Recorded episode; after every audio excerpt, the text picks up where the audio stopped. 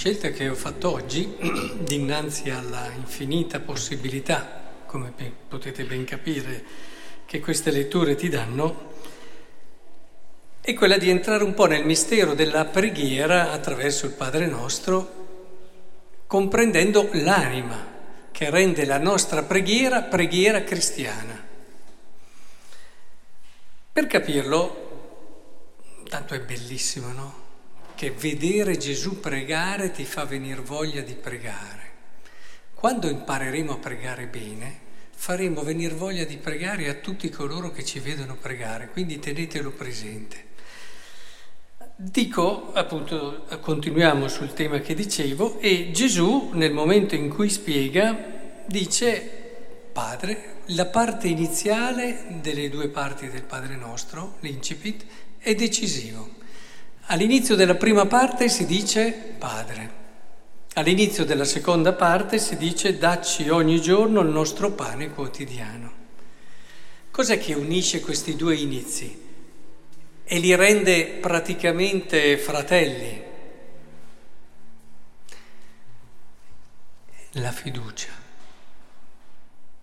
Sapete che Francesco quando diceva il Padre nostro iniziava dicendo Padre e poi si fermava lì e andava avanti tutta notte su questo padre.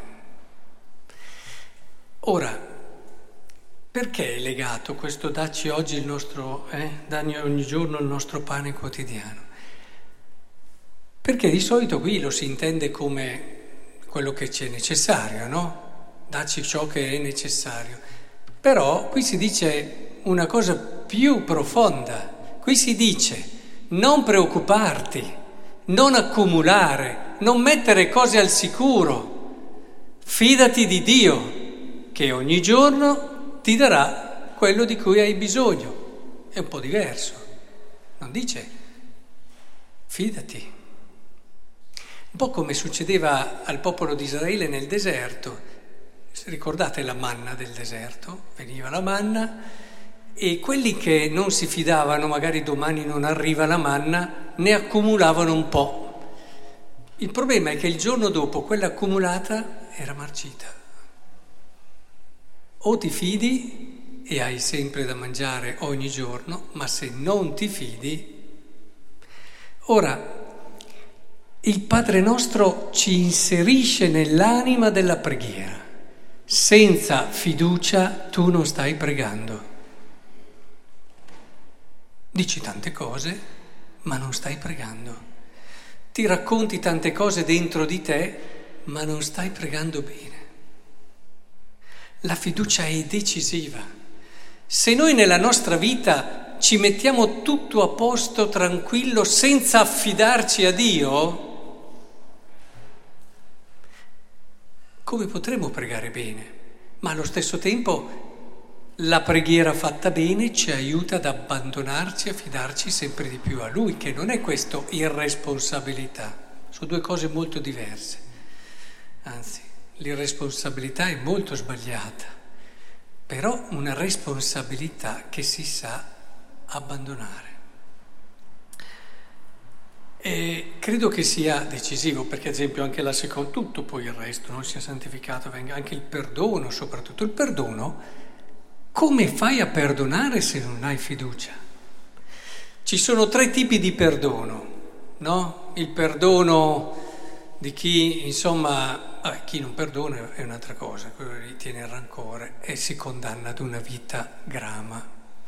Ma chi eh, in un qualche modo arriva a dire, vabbè, dimentico, dimentico, faccio finta di niente e questo è un tipo di perdono, non è il perdono cristiano, però è un tipo di perdono che serve più a te, appunto a stare un po' meno male, a rosicare un po' meno e così via.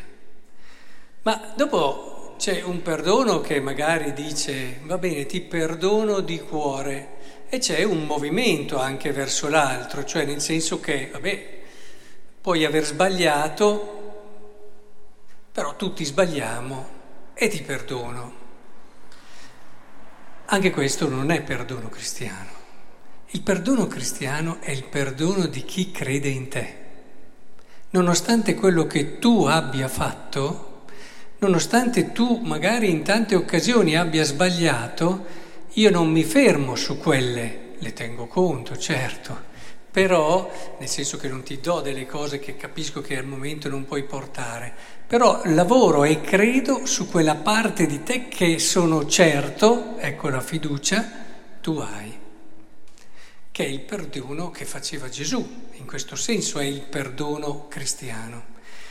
Anche questo perdona i nostri debiti, anche noi infatti, non, non si capisce senza fiducia.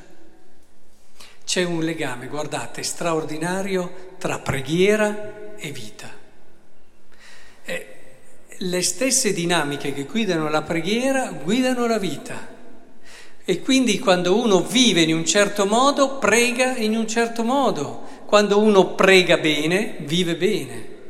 C'è poco da fare. Se uno non prega, lascio a voi le conseguenze.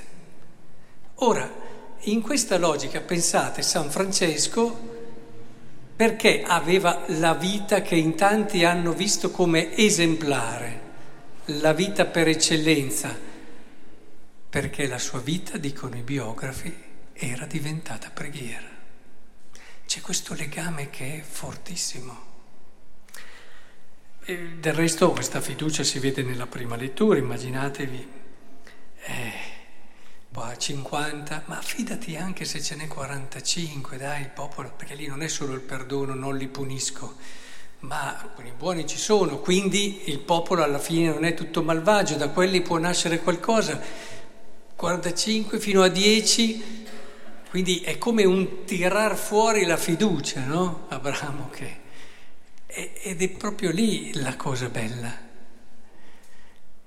E del resto quando uno ha un cuore che sa credere nelle persone, sa credere negli altri e poi sa credere in se stesso, è chiaro che entra in una dimensione di vita meravigliosa, quella che il Signore in fondo ha pensato per noi, per noi.